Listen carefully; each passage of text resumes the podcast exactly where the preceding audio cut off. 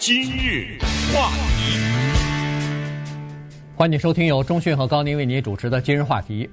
最高法院昨天做出一个裁决来啊，这个裁决很有意思，它涉及到了言论自由。这裁决呢是说，呃，宾夕法尼亚州的一个公立的学区，它惩罚一名女学生，因为这个学生呢在校外的时候，在社群媒体上发表了不雅的粗俗的言论，所以受到惩罚。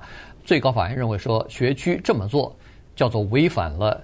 言论自由宪法第一修正案，所以呢，这个事儿呢值得讲一讲，因为这个案子的裁决结果呢是八比一啊，这个大多数的绝大多数的法官呢是站在了这个立场上，就是学校不应该这么做。他在这里头呢，呃，就是代表多数大法官的主主流意见的这个法官的裁决书，他写的非常的清楚。他说有两个东西哈，第一就是学校应该教给学生。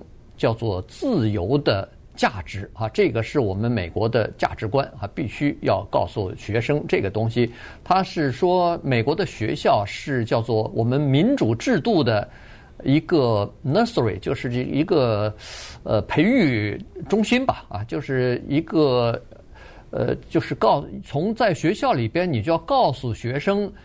我们的代议制的这个民主制度啊，我们选出议员来立，议员代表我们去立法啊，呃等等，这些民主制度的基础呢，就是叫做言论自由和思想的自由。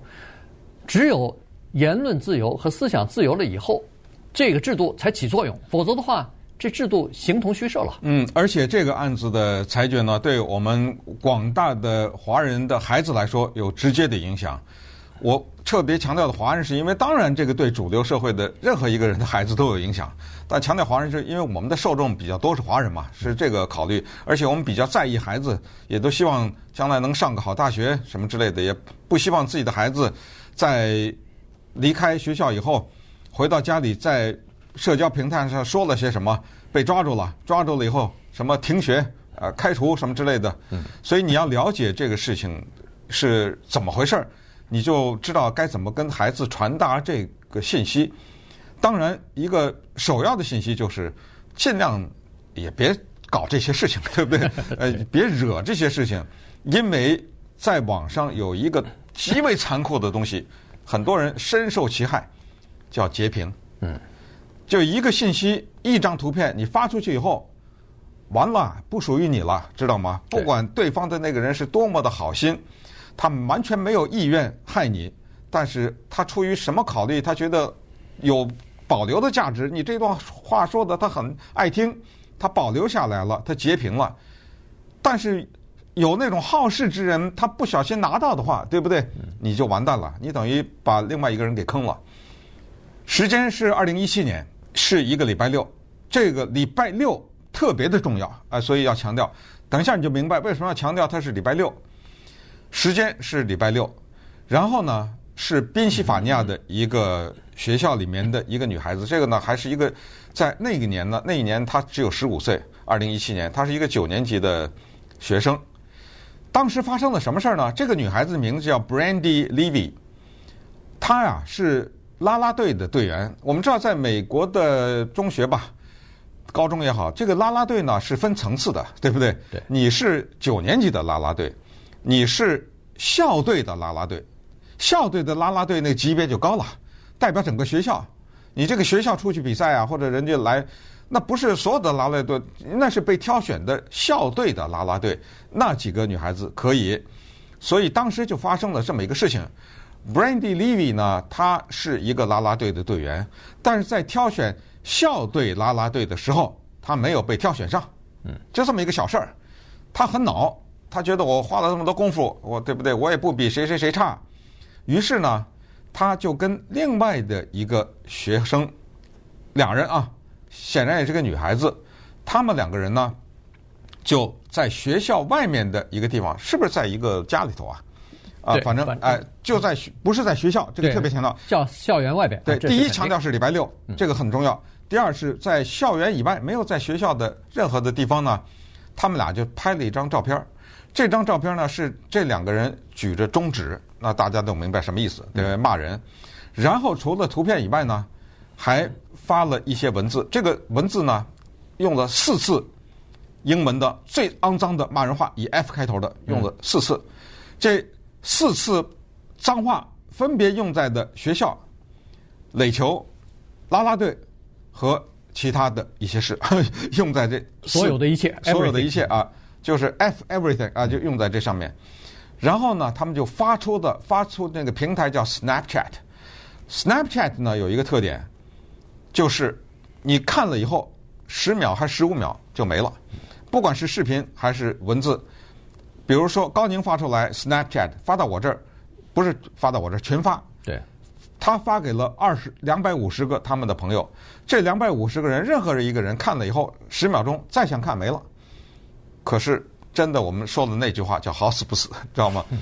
这两百五十个人当中呢，就有一个孩子就截屏了，就把这个呢用手机自制的截屏功能拍下来，给了他妈妈。他妈妈是这个中学里面的一个教练，事情从此就一发不可收拾。对。那他妈的，他妈妈这个是个教练嘛，所以呢，吓我一跳，我以为在骂人呢。他呢，嗯，结果呢，他显然是他妈妈认为说这件事情是违反了学校的规定了哈。呃，我不知道他妈这个上这个案子上没写他妈妈是不是这个叫做垒球队的教练啊？有可能是啊，所以这个触犯了他，这骂了垒球队了嘛，骂了啦啦队了。所以在这种情况之下呢，呃，学校就建议对这个孩子进行处罚。所谓的处罚。说实话，也不是什么太大的处罚，就是说，好，你既然这样的话，你不是有怒气吗？那就让你怒气再大一点。我那个 我那个啦啦队啊，九年级的啦啦队，我我也要暂停你一年。这很大的惩罚呀，啊，对不对？对，对一个女孩子来说，这简直是这不得了啊，要她的命了。是啊啊，而且没面子嘛，所以就是这就是这么一件事儿，就是对他的惩罚就是也也没让他勒令停学啊什么的，没有，就是你的啦啦队，我停暂停你一年。好，那这件事情呢，这个 Levy 不满意了，于是他从那个时候开始就把学区告到了法院。嗯，那么告到法院以后，这从地方法院一直就 就变成了上诉这个呃第三巡回上诉法院，最后就打到了最高法院。在第三上诉巡回法院呢，我们都知道，一般来说它不是全院来裁决，一般来说呢是叫做三人小组法官小组。在第三巡回上诉法院的时候呢，实际上也是。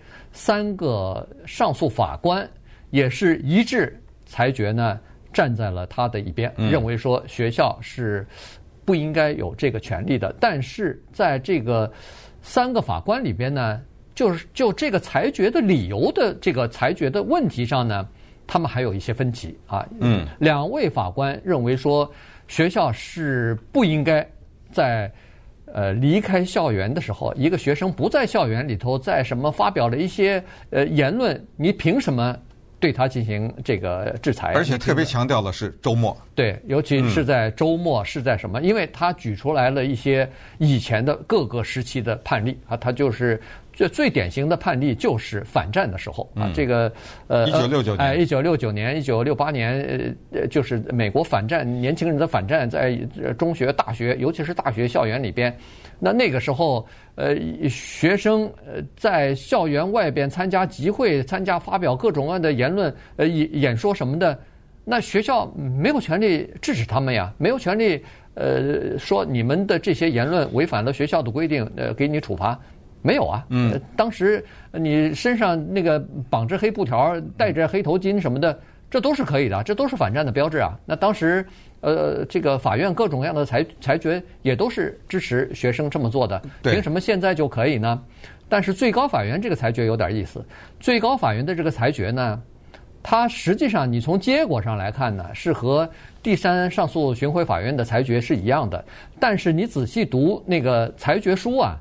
你才发现这两个法庭不同的法庭，他们的裁决的理由和范围是不一样的。嗯，也就是说，第三巡回上诉法庭呢，它是三比零，但是三比零那个有点保留的那个法官，他是什么意思呢？他是说啊，我的保留就在于你那两个法官呢，是说只要这个学生发表的言论是在校外，或者说他是一切言论都可以。嗯。这一切包括什么？就包括种族威胁，嗯，包括在国际网络上欺负别的人。对，对不起，都是言论自由。可是呢，这个第三个法官说我保留。我觉得如果他的这个言论自由呢，没有伤害到学校什么活动的话，那是可以的。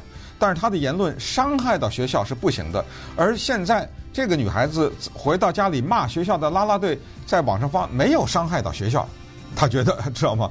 也没有伤害到什么比赛，所以这是可以的。那稍待会儿我们再来看看这个言论自由的线画在这儿会校区有什么道理？他们的逻辑是什么？以及最高法院的这些法官，至少是这九个吧，对不对？八比一，他们各自的考虑是什么？今日话题，欢迎继续收听由中讯和高宁为你主持的今日话题。这段时间跟大家讲的呢是最高法院啊，在昨天进行的一个裁决啊，八比一的裁决呢，对一个学区呃，对一个学生在校外，在这个课外的时间哈，这下课时间在校外。呃，在网上进行的一些呃这个粗俗言论啊、照片啊这些呃这个呃贴上这些东西呢，公布这些言论呢，呃给予处罚呢，这个是属于违反宪法第一修正案的，违反言论自由的。那么最高法院的这个八个大法官呢，他是说，我们之所以没有，我我们认为是学校是呃违法的啊，这个是违反了呃第一修正案，但是我们没有完全禁止学校。在对学生啊，在校外发布言论，呃，进行管制啊，或者进行限制，呃没有没有完全禁止学校的这个权利。原因是，学校在某些特定的场合和情况之下是可以处分学校呃学生呃这样做的。原因就是说，这就涉及到，比如说一个学生，尽管他是在礼拜六、礼拜天，尽管是在校外，也是在网上，他发表的一些言论啊。涉及到了这个霸凌，涉及到了对某一个学生或者某一个族群的歧视或者是霸凌，那这个是不允许的。在这种情况之下，您的言论自由就要让路了。您的言论自由不是这个情况啊，千万不要以为言论自由就是你想说什么就说什么。呃，不是这个情况，你不能霸凌，你不能欺负别的学生，你不能有种族主义或者是歧视，比如说一个呃残障的人士啊，或者一个痴呆的呃这个人士啊等等，呃或者一个肥胖的人，不能不能这样子啊，所以这个是呃一个情况。另外一个情况就是，如果你要是对老师或者是其他的学生构成威胁的话，呃说了一些威胁的话。那个也是不行的，学校也是可以进行这个处罚的。呃，所以他提了这么呃，就是这个呢是这个最高法院那个八个大法官他所提出来的，他不是完全禁止学校，呃，就是完全取消学校，限制这个学生在呃下课期间或者在校园之外呃发表言论，就是比较窄他的这个裁决。一九六九年的时候，爱荷华州呢发生一个情况，就是一些学生呢为了抗议越南战争，他们臂膀上带着黑箍到学校去。那么这下学校不干了。我们知道言论自由呢，有时候可能会误以为是言论，但实际上你的一些举动，你的一些非言论的东西也是言论自由。单膝下跪就是言论自由啊，对，对不对？身上刺青。这也是言论自由啊，包括表达自由啊、呃，对吧？对，所以这个面很广。所以带一个黑箍呢，这个是一个申请言论自由的举动。可是学校不干，惩罚了学生，那么学生就告了，最后呢获胜了，在最高法院获胜了。不过那一次的获胜呢，是这么一个法理，这个法理就是说，你带一个黑箍到学校来呢，没有影响学校的正常运作。没有打乱学校的任何的该进行的事情，没有破坏学校的任何的一些正常的行驶的这么一些规律，嗯，所以可以。但是如果你的某些行为学校认为是破坏了学校的一些规定的话，那是不行。所以一九六九年呢是一个挺大的胜利，最后呢学生就可以带着黑箍到学校去了。但是，一晃到了二零零七年呢，这个就说明问题了。我们知道现在的美国的大法院的首席大法官是叫罗伯兹啊，John G. Roberts Jr.，他呢之前在法学院啊有被请去做一次演讲。他在那个演讲上说呢，他说：“我这一生啊，为之努力的，而且是不遗余力的捍卫的，就是言论自由。” Roberts 说：“我最在意的东西就是言论自由，我特别的要捍卫这个东西。”好，那么我看你怎么捍卫。在二零零七年的时候，他裁决了五比四，一个什么案子呢？一个学生做了一个大旗子，那个大旗上写的是 “Bonnets for Jesus”。这翻译成中文是什么呢？是我为耶稣基督而吸毒，这什么事儿啊？这个就是吃饱了撑的嘛，这不是？就是说人的做一些行为都是，比如说我为什么什么而献身，对不对？我为保护国家而什么？他是写的是我被耶稣基督吸毒。你写这东西干什么呢？他一个大旗子，唰的一下就在学校给亮出来了。当然他受到惩罚，那个惩罚呢是叫停学十天。他不干了，他告了，他说。我写这个旗子是我的言论自由，但是最后最高法院五比四，那个关键的那一票就是以捍卫言论自由而著称的 Roberts，他说不行，你这个东西在学校有点好像鼓励学生吸毒的意思，所以你可以吸，是为了耶稣基督嘛，对不对？所以这个不行。所以你看他这个裁决也是之前之后也是要看个案处理的，对不对？对。但是在这一次的这个裁决书当中呢，那个八名大法官代表八名大法官写裁决书的 Steven 呃 Breyer 呃大法官呢，他是这么说的，他是说，当学校要阻止或者是禁止一个言论，就是一个学生的这个在校外的言论的时候，如果涉及到政治和宗教问题的时候，那你最好要提出有力的证据，为什么你阻止，否则的话。一般来说，这就属于言论自由，受到言论自由保护的了啊。所以呢，在这个，我觉得这个这些大法官他们还是蛮有智慧的。他提出来三个因素供学区参考。他说，我们没有画出一个呃非常明确的界限，什么是可以治呃处罚的，什么是不可以处罚，什么可以限制，什么不可以限制。原因是给学校留出这样的一个空间。但是呢，他说有三个因素可以考虑。第一，在校外，在星期六。一个学生在网上发表一些言论，呃，哪怕是粗俗的、骂人的各种各样的言论，这个与其让学校去管，还不如说应该家长去管，这是家长应该管自己子女的范畴。第二个是二十四小时的监督，和这个叫做我们所说的民主自由是不一样的，这个必须要区分开来。第三个就是说。有一些不受欢迎的言论是值得受到保护的，这个就是这个言论自由之所以存在的非常重要的一个理由。特别感谢天宁保险。